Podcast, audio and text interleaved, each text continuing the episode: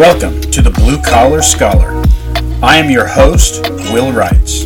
I load freight with a forklift. I have been a bus driver and a substitute teacher, and I am a history graduate student. I am an ordained pastor, and I hope to become a history professor. In this podcast, we will explore history, theology, pop culture, current events, and perhaps a few other topics along the way. The Blue Collar Scholar is written, recorded, and edited by Will Wrights. The opening and closing music is Lo-Fi Summer Background by Vladislav Kurnikov from Pixabay. The purpose of this podcast is to educate. Use and distribution of this podcast can only be done by the express written permission of the content creator of this podcast. However, if you enjoyed this episode, I would appreciate it if you liked and subscribed to Blue Collar Scholar in Apple Podcasts or your preferred podcast distributor. Writing a review, leaving a five star rating, and sharing links in your social media platform is also much appreciated. Thank you for joining us.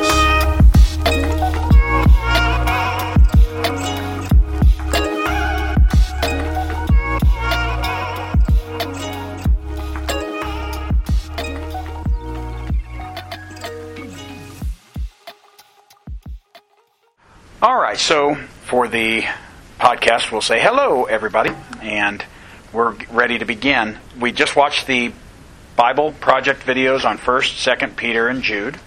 As always, I thought they were really good. So let's begin in talking about 1st Peter.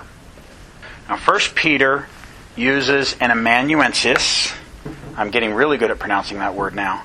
And depending on your translation, it'll be Silvanus or Silas.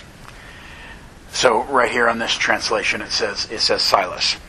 The chances are high that we're talking about the same Silas that worked with Paul for Paul's second and third missionary journey.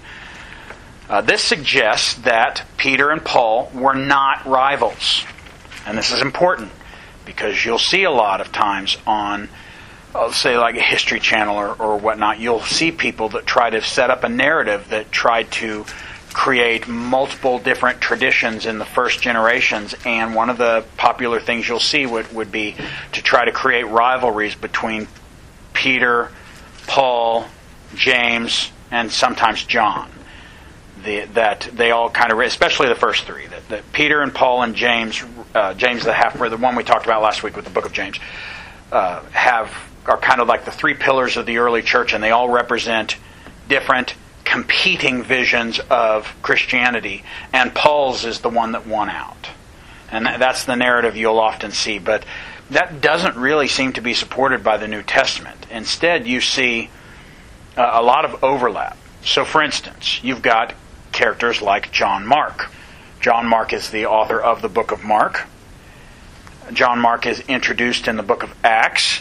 In Acts 12, you see him in relation to uh, his activities with Peter. This is the time when Peter is released from prison supernaturally by an angel, and he goes to the uh, home or the house church, I believe is the implication, where John Mark lives. And then church tradition teaches us, and this is sometimes when you say church tradition, it, it's, it's really a toss up. I think it's a really, really extremely strong case that John Mark wrote Mark while he was hanging out with Peter, and that Peter is the primary source of the, of the book of Mark. In many ways, you can actually think of Mark as Peter's account. And I'll get to that here in a second. But then later in the same chapter, you see John Mark appear again, and this time he's running off with Paul, uh, who at this point in the book of Acts is still being referred to by his Jewish name of Saul. So, like I said a second ago, many try to drive a wedge between the Christian traditions, and this is a very popular narrative. Uh, and that the narrative is that the first generation of Christians were, were very diverse, uh, very diverse, very intellectually and culturally diverse. And cultural diversity is a great thing, but the idea is that you had, in the first generation of Christians, you had everything from super conservative Jews who were almost reluctant to accept Christ, all the way to super I guess leftist would be the term, Gnostic Greek types. And that's just not the case. Gnosticism sneaks into uh, Christianity in the like uh, second, third, fourth, fifth, sixth generation in that range. And then it kind of dies off because Gnosticism kind of ran out of steam. It was just it was too fanciful, and we'll get to it later because I think I set aside one of our later lectures to talk about some of these Gnostic writings. And so these people will, will say that eventually the church zeroed in on Paul's teachings, and that's why so many of Paul's letters are in the New Testament, whereas other the idea is that other letters written by James the Lesser and and I don't know Simon Zealot and, and, and some of the other apostles never made it, and then perhaps Peter even had other letters and they didn't make it because they didn't line up with Paul. Uh, and so, because it all kind of zeroed in on Pauline theology, and only then, once Paul's orthodoxy got firmly settled, then the denomination started to spread again. But I have a better narrative, and it goes like this The earliest generation of Christians were Jewish, almost exclusively. In fact, the first real great controversy in the church was whether Gentiles could even be part of it. In fact, controversy 0.5 was whether uh, Samaritans could be part of it because they were kind of a half Jewish group. And the Samaritans and the Jews had kind of a cultural bitter rivalry. I would say a, a good example would be like England and Ireland. Very similar, but just enough different that they kind of hate each other. So, for the earliest generation of Christians, the, the kind of post Pentecost Christians, even accepting Samaritans into the fold was, was, a, was a big leap. But, you know, at least they're half Jewish. That's great. But then Peter goes off and preaches to the house of Cornelius, and now all of a sudden you're bringing in Latins into the church. People who have no real connection to Judaism or to ethnic Ju- Judaism. And so that was the first big controversy. And so as Gentile cultures get folded into the church, you do start to see diversity. And some of that is some religious diversity, especially a, a, generation and a half later when Gnosticism starts to creep in. And that Gnosticism find it, finds its genesis in, in Greek cultures. And for, there was Gnosticism before Christianity. In the last few uh, centuries of the BC period, there were Gnostic groups who were Gnostic about Zeus and Apollo and, and, and the Roman deities like uh, Jupiter and Minerva, etc. And so Gnosticism basically is just a, a mystic philosophy that says that re- religious tradition X is really about all this secret knowledge that I have and you don't. And maybe I'll recruit you and then you'll have the secret knowledge. Or I won't recruit you and it'll remain exclusive with us special people who know the secret knowledge. And so the idea of a extremely charismatic, intelligent, Jewish rabbi from the backwater Arkansas of Israel, known as Galilee, who died an extraordinary death at the hands of the power structure of both Jews and Romans, was a prime uh, target for the Gnostics to say, oh, yeah, that guy was so great. And guess what? We have his secret teachings that not even the apostles have. We've got secret teachings. And that's where you get books like the Gospel of Thomas and some other, some other books like that comes from the Gnostics. I hadn't planned on talking about the Gnostics tonight. I'm kind of going off on, on bunny trails here. Okay, so back to, to the narrative I'll set up. So both Peter and Paul were key, by the way, in the development of adding Gentiles to the church. So Peter was the one who this, the Holy Spirit directed to go to the house of Cornelius, and in the process, the, I believe the Holy Spirit was using it as as an example. The, the the the sheet that was left came down from heaven with all the different foods you can eat, which included stuff like shrimp and, and pork. Hallelujah. The uh, and thankfully that was was the case because not only was that was Peter was smart enough to realize that that the really important message was not so much these foods, but the foods these that are eaten by the, these kind of people, namely Gentiles. So the real message was that the gospel is available for Gentiles as well. The secondary benefit is I could have a bacon wrapped shrimp cocktail, and that's that's amazing and wonderful, and I love all of those words. So, so Peter was was key on that, and then Paul ends up taking a role which can basically be be described as apostle to the Gentiles. He goes off and reaches out to churches, some of them like Philippi that were almost not there were almost no Jews in Philippi, or there were very few. It was a very Gentile majority city. And so both of them were key in spreading the gospel past the comfortable confines of Judaism. You have another connection, and that's what I was looking up earlier while you guys were talking. I, I wish I had internet in here. I don't know why my phone doesn't have internet in here. I just must not have a very good reception. But it occurred to me, I remembered that Peter actually mentions Paul, and, and Peter, you saw that in the video. And so in 2 Peter 3:15, Peter says this: Bear in mind that our Lord's patience means salvation, just as our dear brother Paul. Is that, that a way to I guess he could be sarcastic, but that unless he's sarcastic, that's not a way of describing somebody you would consider a religious rival. Just as our dear brother Paul also wrote you with the wisdom that God gave him. He writes the same way in all his letters, speaking in them of these matters. His letters contain some things that are hard to understand, which ignorant and unstable people distort, as they do with the other scriptures, to their own destruction. So not only does Peter speak well of Paul, he refers to Paul's writing as scriptures because the implication by, sentence structure is that the people misuse Paul's writings as they do with other scriptures. The clear implication is that Paul's letters should be considered scripture, on par with Genesis and First Chronicles and Amos, the you know, and all the other books of the Old Testament. So this is extremely, extremely high praise for Paul from Peter. Not something you would say for a rival that you, you're trying to beat out for Christian orthodoxy. In fact, Peter, Paul, and James, and I, I think you can also throw in Barnabas and John. And, and, I think you could throw in Philip as well. Acts also talks about Philip. It's unclear, at least to my reading, whether we're talking about Philip the disciple or Philip the deacon, because Acts has two Philips. But Philip goes off, and he's the one that reaches out, to, uh, to, brings the gospel to the Ethiopian eunuch. So Philip takes the gospel south into Africa.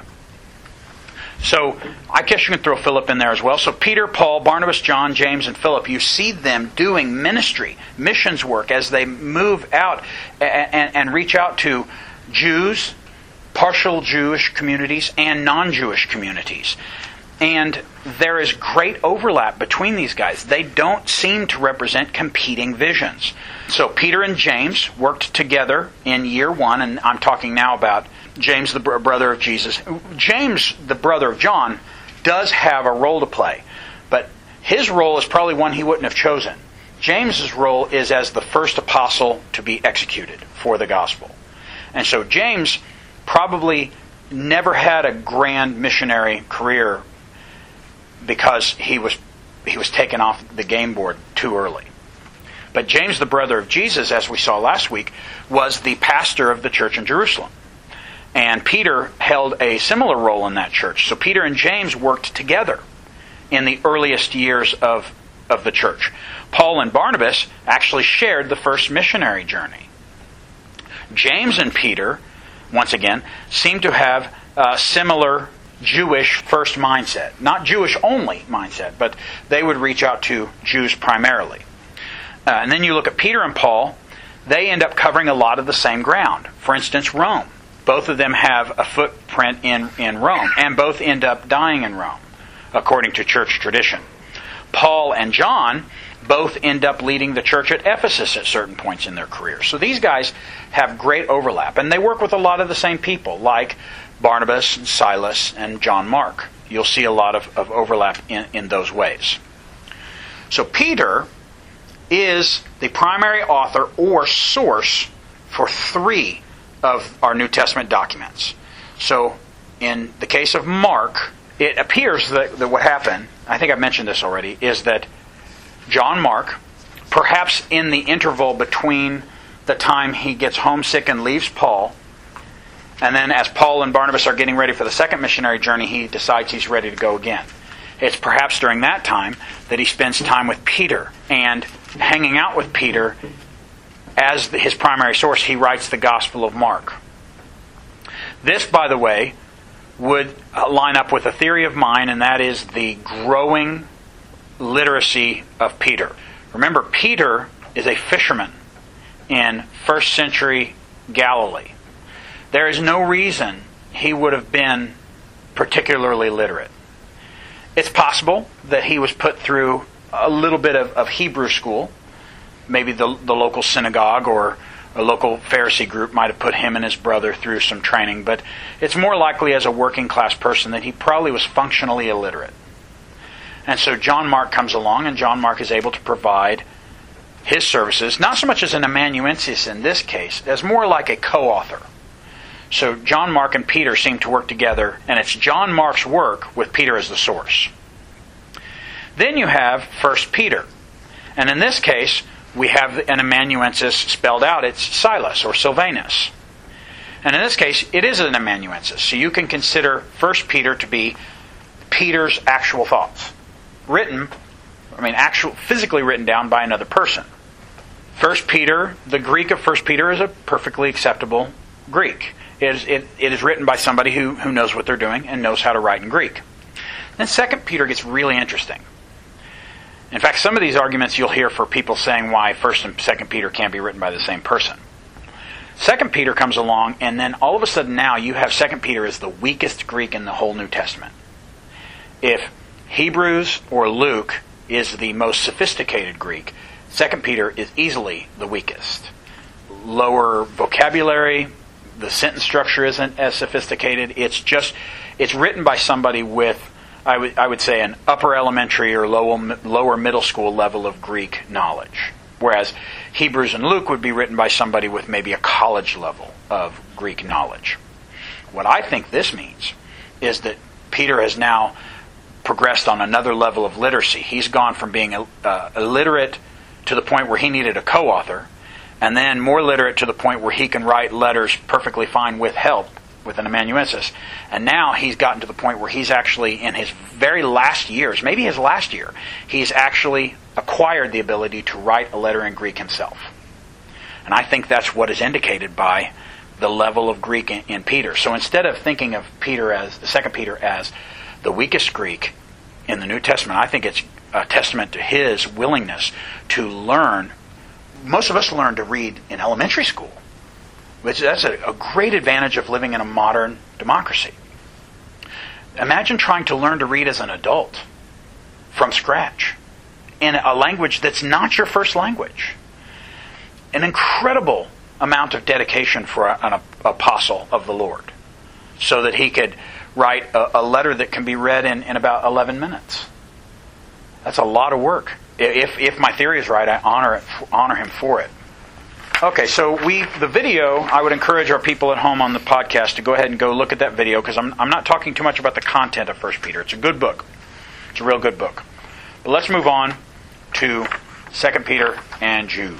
These books are strikingly similar. Strikingly similar at points. Like a sentence here or there, or half a sentence here or there. They're nearly identical, which is a, a striking thing in English. It's even more striking in Greek. Because remember what I keep saying that Greek has more room to work with because as in English you have words like run, ran, runs, running, where you, you just different declensions with one word. Greek, and there are some modern languages that do this too, all the words do that. All the nouns, uh, all the adjectives, and so how, how words end determine who is the subject and the object and the direct object of the sentence. So once you have the right declensions on the words, you can mix and match those words to your heart's content.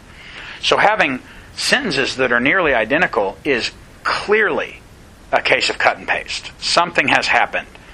So we'll talk a, a, in a second about what are some options about the identical wording in the two books. We also see that both books have a nearly identical topic, and that is false teachers and the danger of false teachers in the church both of them use the book of First Enoch.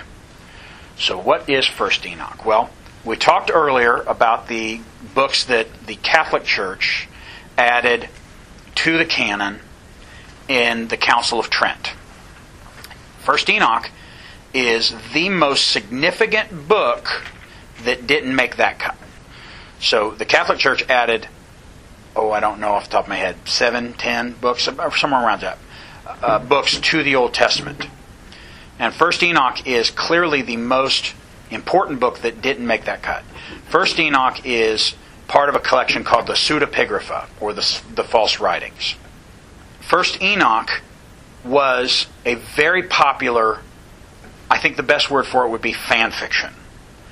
I, I doubt any of you are Star Trek or Star Wars nerds or Harry Potter or any of that, but if you were young and into those kind of fandoms, one of the things you can do is you can go online and you can read and you can even write fan fiction. So you can write side stories of Luke Skywalker when he went and fought on some planet you just made up. And that's called fan fiction. So you're using established characters in an established world that has been built by somebody else and then creating a new story that's entirely of your own. I think that's a, a good way of describing First Enoch. First Enoch is basically a series of prophetic visions by Enoch, the seventh generation from Adam, mentioned briefly in the book of Genesis. The most significant thing about Enoch in Genesis is that he apparently was close enough to sinless that God decided to honor him by taking him out of the world at a very young age of 300. Because remember, all the other people in his generations were living into their 7 to 900s. So God takes him out of the world because the world uh, apparently is a pretty painful place. So Enoch apparently doesn't experience a physical death, that he gets raptured out of the world. And the only other person that, that we know of that experienced that is Elijah, who gets carried away in a chariot of fire in the book of Second Kings. So Enoch, even though he barely appears in, in the book of Genesis, he is a striking figure, kind of like Melchizedek that we discussed last time. And because you have such a striking figure where you know very little about, these characters, Melchizedek and Enoch, were ripe for generations of speculation about them and who they are and, and why they could be important and what about their lives was so significant. And one of the things to come out of this was First Enoch. Now, since it's called First Enoch, I'm assuming there was also a second and a third Enoch, or I I have no clue. I've never even heard those books ever referenced. But I've heard First Enoch referenced a lot because it's a very significant book. It's supposedly a collection of apocalyptic visions by Enoch, by this character. But obviously, if Enoch is to be accepted as a historical figure, he lived so long ago that apparently he would have predated most writing systems. He would have been around during early Sanskrit days or early, like the earliest writings of the Sumerians. So he obviously didn't write a book that's oldest version exists in Greek in the second century before Christ. You know, several thousand years after he was supposed to have lived. It's fan fiction. It's not a story that actually happened. That's why, by the way, it didn't make the cut in the first generation, or the first couple generations, when the church was deciding which books should be included. And it's why it didn't make the cut even in the Council of Trent. Because even though it was so interesting, and it was it's a book that's used by First Peter, Second Peter, and, and Jude, that it, it was obvious enough it was not written by Enoch. And so not even the Council of Trent decided to add it to the Apocrypha, the books that were added for the Catholic Bible. Okay, so let's look at, at how First Enoch is used. So in 1 Peter 3, 18 through 22, you see First Enoch chapter 10 is referred to directly without quoting it. So let's go ahead and read this passage. By the way, this is one of those passages that, that leave people just just dumbfounded. They that the, the, this passage is just so weird. It begins with an incredibly quotable verse, but then it, it kind of goes off the rails. That's because Peter's referring to this book of First Enoch. He's referring to events that happen in this fan fiction novel. For Christ also suffered once for sins, the righteous for the unrighteous, to bring you to God. He was put to death in the body, but made alive in the spirit. After being made alive, he went and made proclamation to the imprisoned spirits, to those who were disobedient long ago, when God waited patiently in the days of Noah while the ark was being built. In it, only a few people, eight in all, were saved, through water, and this water symbolizes baptism that now saves you. Also, not the removal of dirt from the body, but the pledge of a clear conscience toward God. It saves you by the resurrection of Christ, who has gone into heaven and is at God's right hand with angels and authorities and powers in submission to him. And so that passage starts off great and ends pretty great, and right in the middle you're like, wait, Jesus went, went to like a, a spirit prison? and spoke to people who something about the days of Noah while the ark was being built, I got to go check out Genesis. And if you do, you're not going to find it. It's not it's not there. That's not from the book of Genesis. That's not to be found in the Noah story. That's part of the book of First Enoch, which, eh, if you can if you can imagine your timeline in your mind, Enoch is several generations before Noah. So, like I said, Enoch is having these prophetic, apocalyptic visions. So Enoch keeps looking forward into history from his per- per- perspective, from where he's supposed to have been writing, in a language that won't even exist for a thousand years. like I said, it's fan fiction. And then in 2 Peter 2 4 and following, we'll read for a little bit. We won't read this whole passage. 2 Peter is not quoting a specific part of 1 Enoch, but he's referring to 1 Enoch's overall theme. First or 2 Peter 2 4 and following. For if God did not spare angels when they sinned, but sent them to hell, putting them in chains of darkness to be held in judgment, if he did not spare the ancient world when he brought the flood on its ungodly people, but protected Noah, a preacher of righteousness, and seven others, if he condemned, etc., etc. Yeah, the rest of that is from Genesis. But that part about the sinning angels, we've heard that enough that people think that's actually in Genesis. But Genesis does not actually say anything about angels sinning. It, it kind of hints at it, but it doesn't actually say that. It doesn't actually say angels sinned and slept with women and created the Nephilim. That's not what Genesis comes out and says. That's what generations of speculation produced from what Genesis says in Genesis chapter 6. And then Jude takes it one step further. And Jude, Jude actually quotes Enoch 1 9. Jude verses 14 and 15. Enoch, the seventh from Adam, prophesied about them, the false teachers. Uh, See, the Lord is coming with thousands upon thousands of his holy ones to judge everyone and to convict all of them of all the ungodly acts they have committed in their ungodliness, and of all the defiant words ungodly sinners have spoken against him. That's a direct quote from the fan fiction known as First Enoch. Then Jude takes it even another step. The video kept referring to it as the Testament of Moses. I've heard it as the Assumption of Moses, so I'm assuming it's one or the other, or maybe it's the same name for the same book. You know, different people say different things. From Jude 9, we read this But when the archangel Michael, when he was disputing with the devil about the body of Moses, did not dare to condemn him for slander, but said, The Lord rebuke you. So go to the end of Deuteronomy, the part where, where Moses dies, and you'll find this story, except you won't. It's not there. This is part of another fan fiction speculation about the last moments of Moses' life on the top of the mountain. All that Deuteronomy says is that Moses went up by himself and God buried him with his own hands so that nobody would know where he is, so that Moses' body wouldn't become a shrine. And Moses was allowed to see the promised land, but, he, but it was Joshua and his generation that were able to go in. So here are the options. One, First Enoch and the Assumption of Moses are to be considered scripture.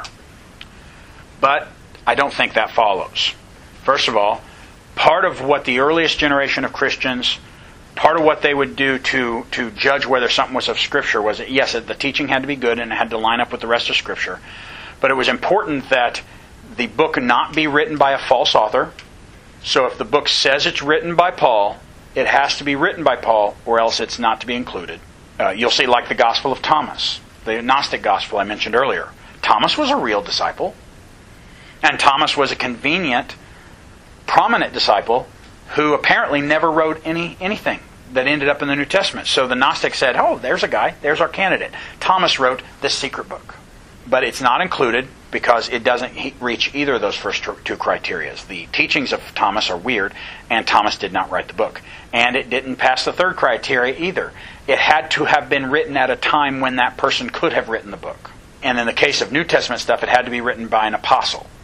So you have a certain New Testament uh, writing called The Shepherd of Hermas, which has a few questionable teachings in it, but for the most part was a generally well received letter, or, or, or, it was more of a sermon, like a homily. And in fact, we have evidence that a lot of first, second, and third century churches would use the Shepherd of Hermas. But it was never considered scripture because Hermas was not an apostle. He wasn't even alive during the days of, of Jesus to have been an apostle. And so Enoch and the Assumption or the testimony of Moses were set aside because they obviously weren't written by Enoch or Moses. Or they were not written anywhere near the time of Enoch or Moses. Furthermore, just because something is quoted in Scripture doesn't mean we have to accept the thing that is quoted. So, for instance, Paul quotes three different things that we don't consider Scripture. In Acts 17:28, Paul says, "For in him we live and move and have our being, as some of your own poets have said, we are his offspring." And then I think maybe the next paragraph is also quoted as well, but that's all we need to know. Paul's quoting a Greek philosopher named Aratus. Aratus, I think so. A R A T U S. Then in 1 Corinthians, Paul quotes a playwright named Menander in 1 Corinthians 15:33. Paul says, "Do not be misled." And here's the quote: "Bad company corrupts good character." That's from the playwright Menander. Sounds like it ought to be a Yeah. Well, that's why Paul's willing to, to use it. It's it's it's perfectly acceptable. And here's another one. When Paul's trying to warn Timothy about his struggles in Crete, he quotes the Cretan poet Epimenides, who, by the way, uh, let, let, me- uh, let me do the quote and then I'll say my by the way. Titus 1.12, one of Crete's own prophets has said it. Cretans are always liars, evil brutes, and lazy gluttons. And then here's Paul. This saying is true. That's a, that's a, that's a cutting way of, of concluding that. by the way, here's the by the way. This is known as the Epimenides paradox. Philosophers have been discussing this for a long time. Epimenides is Cretan. Epimenides says all Cretans are liars. That's a paradox. Is he lying when he says all Cretans are liars? Or is he telling the truth in which not all Cretans are liars? It's the Epimenides paradox. And Paul just happens to quote it. Uh, none of these are considered scripture, and none of these need to be considered scripture. Paul was just making a different point, and he saw an option. There's another one. Paul refers to, he's not quoting anybody, but he refers to a statue to the unknown God. In Athens, Paul is going on, it's not really a trial, it's more like a inquest, or like the, the local council is, is asking what the heck he's doing there. And he says, Hey, I've looked around town and you got all these amazing statues to all these gods, and just to cover your bases, you had another statue that said to the unknown God. To make sure that you, you worship all gods, because even the gods we didn't think of, here's a statue for that one. Well, let me tell you about that God, and then he preaches Christ. So Paul is not, he he is willing to use the philosophers, the playwrights, and the poets of the cultures he's trying to reach. So Peter and Jude use First Enoch because it's such an important book in Jewish culture, but they are not at any point do they say, and since I'm using this material, we need to treat this material as if it's the, the actual Word of God. I think, for instance, I know I've, I've used this multiple times in sermons because I'm a nerd. The story of Darth Vader falling to the dark side, and then in his last moment, he turns to the light and saves his son and destroys the evil emperor is a good redemption arc. And it can be used as an example of redemption. And, the, and the, what I always use is not so much as redemption par excellence, but at that as long as you draw breath, you have an opportunity to turn to God.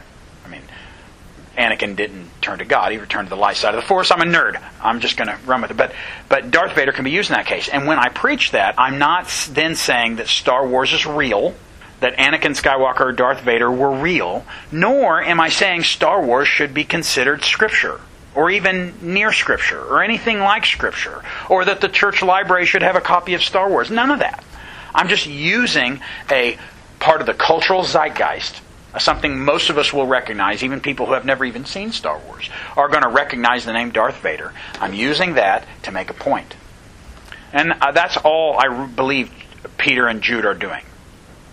Maybe to be fair, it, it's a little stronger because synagogues and later churches would use these books. They just wouldn't use them with the same weight of Scripture they would the word of god would be the 66 books we now consider part of the bible other books would be considered helpful but they were never quite treated with the same level of authority and if there was a disagreement between say habakkuk and first enoch habakkuk wins it's canon. First Enoch is not. Okay, so let's deal with this for a second. Second Peter and Jude are so similar. So what are our options? What are our options on how to on how to deal with those similarities? Well, as far as I can see it, you have you have seven possible views. The first is that Peter was sitting down wherever he was at, and uh, probably Rome, and wrote Second Peter. And Jude was sitting wherever he was at, maybe Jerusalem, and he wrote Jude. And it just so happened that they accidentally wrote entire sentences with the exact same Greek writing, word choice, and sentence structure. That's not very likely. The, the second view, the second possibility, that Jude and Peter worked together. Maybe they had been discussing these things. Maybe they, they had already been working on their letters and they said, Hey, buddy, can you take a look at this and give me some of your feedback? And Peter said, Well, that's really good. Can I, can I use this? And Jude's like, Sure, why not? And then maybe vice versa. Maybe Jude said, Ooh, I really like the way you used that, that example. Can I use that? And they said, Sure. And so it was basically teamwork. The third possibility is that both Peter and Jude are using a different source.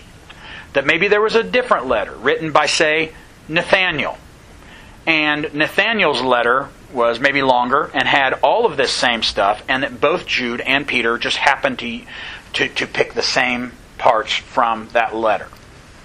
So, common source. Likewise, 2 Peter and Jude were not written by Peter or Jude, but they were written by the same fella, whoever that guy happened to be. The fifth viewpoint would be that either Jude or Peter wrote both. Now, that would be less likely. Why would if you're going to write one book and put your name on it, why write a different book and then put somebody else's name on it? So then the the other options, which I think I honestly think one of these is probably the truth, is that one of them has chronological priority. Either Jude wrote first and the letter got spread around the churches. Peter read Jude, liked a few pieces of it, and then used it in his letter. Or Peter writes Second Peter he sends it around some of the churches of Asia Minor. Jude just happens to read it and says, Oh, hey, I'm writing a short letter about false teachers as well. I could use some of this stuff. And so I think that's the answer. I think it's one of those two. I think either Jude or Second Peter was written first, and the other offer used liberally. In, in a modern academic setting, that would be considered plagiarism, but they're not college students in a 21st century America, so we shouldn't hold them to the same standard they're just using Scripture. That's which is what happens a lot in Scripture. You're using somebody else. They just don't happen to point out. Jude doesn't say, I'm quoting Peter here, or Peter doesn't say, I'm quoting Jude here. Do you have any questions or comments so far? I have a comment. I, I just really have a hard time wrapping my head around getting all this message out to all the people with a with a letter that they didn't have copy machines. It just really overwhelms me when I try to think about how could they do all of this. And I, I know they won their people over and they carried the message, but the letters are what they refer to. And how could so many people read a single letter? And I don't, I'm not doubting it. I'm just amazed at how that I could happen. Because, like, I look at our communication today, and you know, what could we do without a copy machine? And they they weren't able to copy the letters. I'm assuming because most people didn't know how to write. All of that you say is true, except this one thing: that the church would take the people who could read and write, uh-huh. and they would be treated as scribes, which would be so they and, could yeah, copy. they were letters? they were the Xerox machines. Okay, now, so the, they did copy oh, yeah. the letters. Okay. In the Gospels, you'll see Jesus refer to the scribes and the Pharisees a lot. And that's unfortunate because the scribes and the Pharisees often get put in, in negative terms. Okay. Neither of the neither groups, the scribes nor the Pharisees, were inherently bad people. Paul was a Pharisee. Barnabas probably was a Pharisee. What Nicodemus was a Pharisee. The Pharisees, all the Pharisee meant was that you belonged to a particular denomination, is probably the best word for it, of Judaism that held to you made a personal vow of uh, being married to one woman and taking care of your family and trying to advance wealth ethically and you have to dedicate yourself to trying to if i remember right i think they were supposed to memorize the whole Old Testament. But if not the Old Testament, you had to know the Old Testament backwards and forwards, know it like the back of your hand. Uh, and that, and then uh, the biggest part was that you made it an intentional effort to try to keep all the laws, all 600 plus laws, and that was the Pharisee order. There's nothing about that that is inherently bad. The bad thing was that a lot of people who were in that order would then have a puffed up sense of self importance and righteousness, and that was the problem. And to the effect that all of that dedication led to puffed up self righteousness, then it was a problem. But if you wanted to sit down and memorize the whole New Testament, that would be a great dedi- thing to dedicate yourself to. I'm not going to do it. I have way too much stuff to do in my life. I'm going to read the New Testament every year for the rest of my life. That's a dedication I made. But I'm going to I'll probably memorize a few hundred verses tops in my life. That's just it's not something I dedicate myself to. But there's nothing wrong with making that dedication. Likewise, the scribes were uh, that was a good group of people. They were the Xerox machines of the day. They were the ones that had the skill to be able to write down and copy everything that they read. And most scribes were trained well enough that they could identify errors along the way and prevent them. If I were to give you uh, just any book of the Bible, let's say Second Peter, and I said, okay, in the next hour, I want you to write down as much as Second Peter as you can. Here's some notebook paper. It's it's not important how far you get. Just for the next hour, write down Second Peter, and then when we're done, we're going to then actually compare what you wrote to what's actually in your Bible you were copying from. And I guarantee you, there's going to be four or five errors. At least. At least. the Well- the scribes were the scribes were very good at, at avoiding those errors.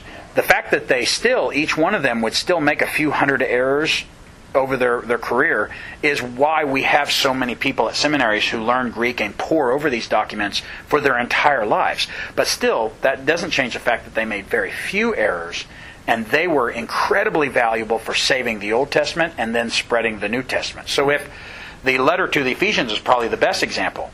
Ephesians was designed to be a letter that was spread. So the original Ephesians would show up probably to Ephesus, and then whoever the scribe or scribes for that church uh, were, then they would make copies and they would send it out to Laodicea, to Colossae, to other churches around. And then, as the first century church would evaluate these letters and there would become consensus around these 27 books, then they would be copied over and over and over and over again till eventually the 27 books we call the New Testament would then be copied together. So you would have codexes where all these letters and the Gospels and Revelation and Acts would be collected, sometimes in different order, but they would be collected together. And that would be done by scribes. But the letters must have been so powerful for them to be read by so many people and to have the effect that it did. Oh, yeah. And and like where these established churches were having trouble keeping their members and and then Paul would write a letter or Peter would write a letter and then that would bolster them up again. When I think about we have a pastor who comes, you know, and all of that and they just did it with a letter for the most part and that to me that was really really something to is hard to you know think about could we do anything like that today. Well, here's an example from about 20 years ago The Purpose Driven Life by Rick Warren. And, and Rick, that. Rick Warren is not above reproach. In his personal life, I can't think of anything terrible. I'm not saying he's a bad person. I happen to like Rick Warren a lot.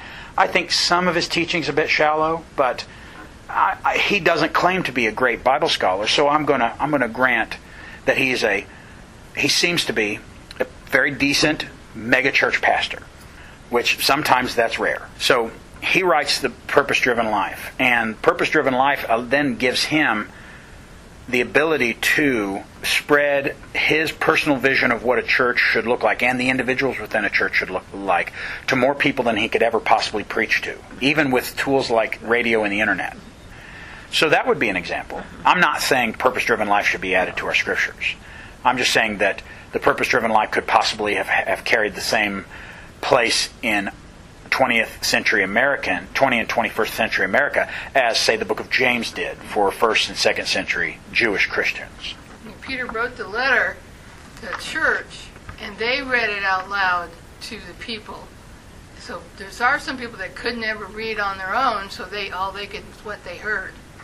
Well, that was true all the way up until the, the Renaissance and the Enlightenment, really, until post industrial Europe and North America, to where you actually started to get to a place where the majority of people were literate.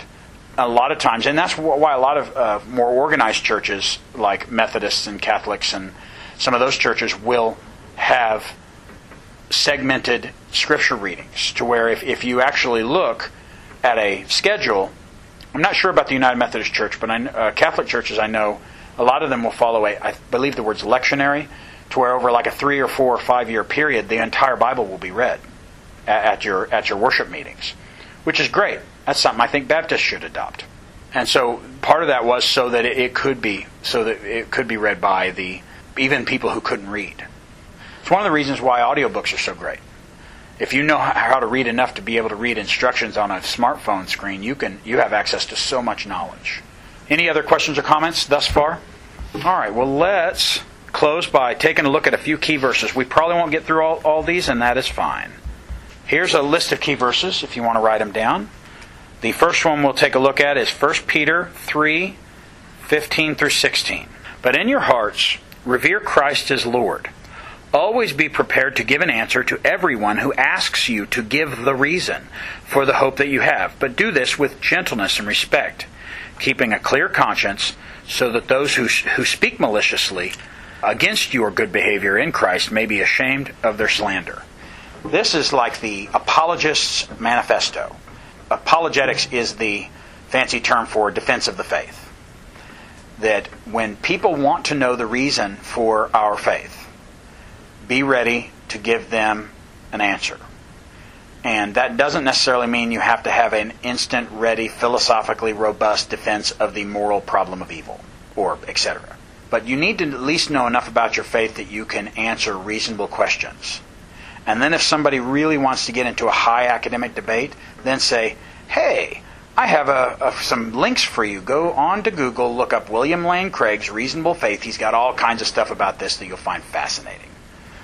That is a perfectly reasonable thing to do. But for those of us who are Christians, for those who aren't Christians, I'm not talking to you right now, but for those of us who are Christians, we need to be able to answer when people want to know why we have this hope. And you know, we hope people can see Christ in us. Indeed. Let's look uh, a chapter before, 2 Peter 2 9 through 10.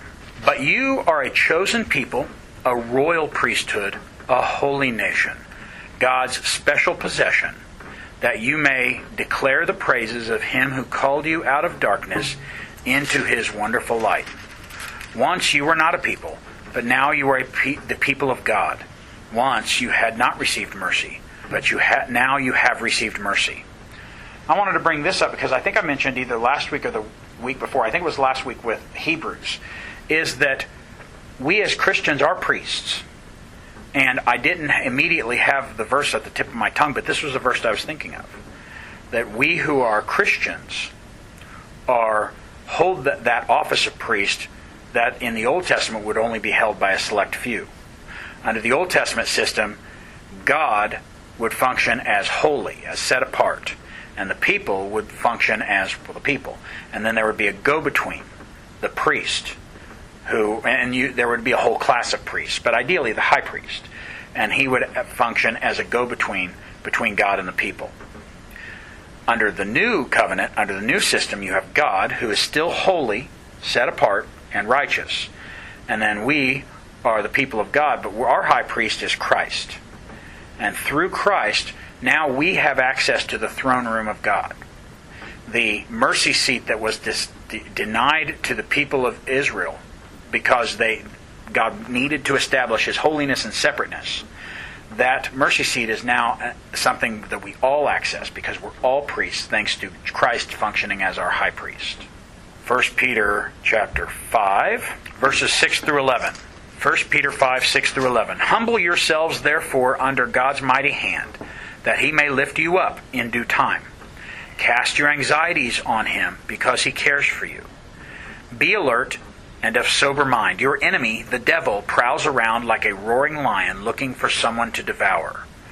Resist him, standing firm in the faith, because you know that the family of believers throughout the world is undergoing the same kind of suffering.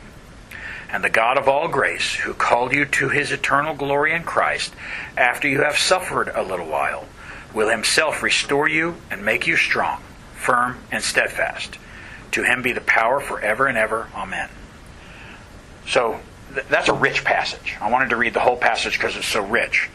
The key point I want to mark out here is the theological understanding of the devil.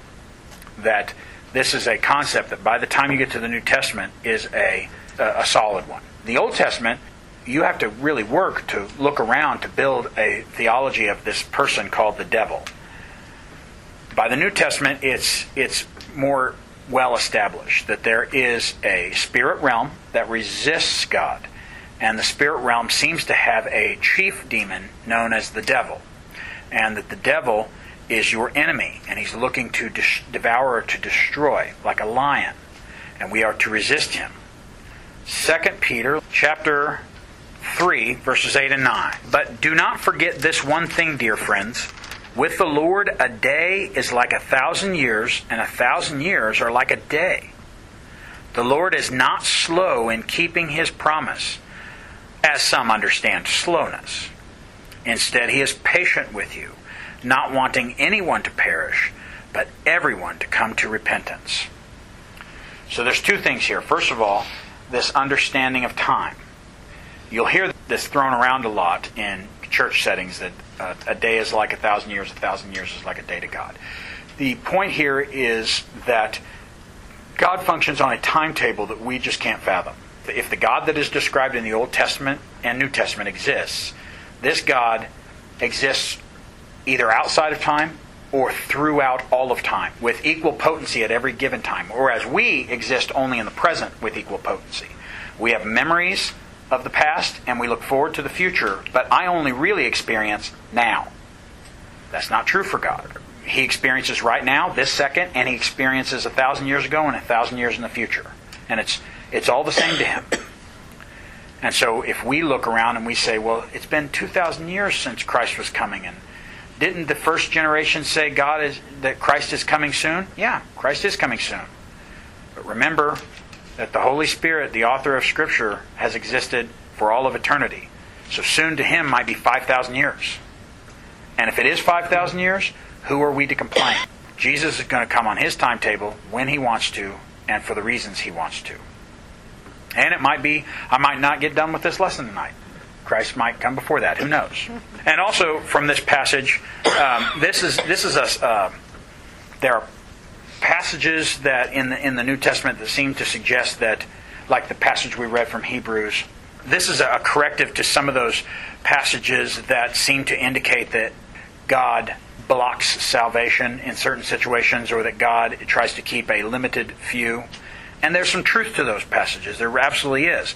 But Peter is also clear here that God, in theory, wants everyone to come to repentance. He's giving time for people to turn to Christ. I don't have a I don't have time to get into a full fledged Arminian Calvinist debate right here, so we might save that for the last in our syllabus. You'll see in, toward the end we have a few days set aside for some theology of the New Testament. I might save some time for that. 2 Peter 1 18 through 21. We ourselves heard this voice, the voice from God, that came from heaven when we were with him on the sacred mountain. This is the transfiguration moment. We also have the prophetic message as something completely reliable. And you will do well to pay attention to it as to a light shining in a dark place until the day dawns and the morning star rises in your hearts. Above all, you must understand that no prophecy of Scripture came about by the prophet's own interpretation of things. For prophecy never had its origin in the human will, but of prophets, though human, spoke from God as they were carried along by the Holy Spirit. So, about the closest thing we have to a theology of inspiration. Islam, for instance, believes in basically a dictation theory of inspiration. That Allah, through the Archangel Michael, spoke directly to Muhammad, and Muhammad basically wrote down every Arabic syllable that God wanted the people to have. New Testament and Old Testament interpretations of inspiration are a lot more nuanced. So, Matthew and Luke and Paul and Amos and David and Joshua and whoever else wrote Scripture, each one of them wrote with their own language skills, with their own poetic styles or non poetic styles in some cases. They wrote with their word choice sentence structures. They quoted things that they thought were interesting to support their points. But none of them completely came up with the topics out of thin air, out of whole cloth. That if, and once again, this is a secular class, but what we're saying is if the New Testament God is real, and that the triune God inspires Scripture, that the Holy Spirit guides the authors of Scripture, the prophets and the apostles, to write the things that we need to have as the church. And we can then trust that the Holy Spirit will not allow the prophet or the apostle to go into error. And so, even though the prophet or the apostle quotes this, chooses this word, likes to throw a poem in every now and then, that even though the author is allowed to do those things, that the message never veers off the rails. And, the, and that if there's anything that the Holy Spirit wants the prophet or apostle to say, then the Holy Spirit's going to make sure that the prophet or apostle does say that thing. So that's the New Testament theory of inspiration. That the Holy Spirit guides men, and maybe a few women, to write the words we need. Not every single syllable in this exact order came from the, the throat of the Holy Spirit, but rather that the message that is conveyed by each author is the message we need as the church. We'll close with a couple of Jude verses. Both of them are on this same slide because they're so close together. In Jude 22, we have one that I love a lot. Be merciful to those who doubt. How many of us have ever doubted? I run through it at least once a month, where it'll just come down like like a like a ton of bricks, and I'm like, am I? Is is God fake? Is all this fictional? Am I just a deluded idiot? And it's doubt is a natural part of the human condition. I'm not saying you should doubt. If you don't regularly experience doubt, good. I'm glad for you. But be kind and be patient with those who do doubt, including those who doubt perpetually atheists, agnostics, and those who belong to other religious traditions. Uh, and also the biggest group, uh, apathetics, those who really do not care about spiritual things right now. We need to be patient and kind with them. There's no point being rude and disrespectful to them. How would we ever win them to Christ? And then finally, as far as I'm concerned, the greatest doxology the Bible has. This is, I think I use this every time I preach in Erie the, the doxology at the end of Jude. So even though this is not a worship service, I'm going to pretend like it is for the next couple seconds, and this is how we'll close class with this doxology from the from the book of Jude. So Jude verses 24 and 25. To him who is able to keep you from stumbling and to present you before his glorious presence without fault and with great joy, to the only God, our Savior, be glory, majesty, power and authority through Jesus Christ our Lord before all ages, now and forevermore. Amen.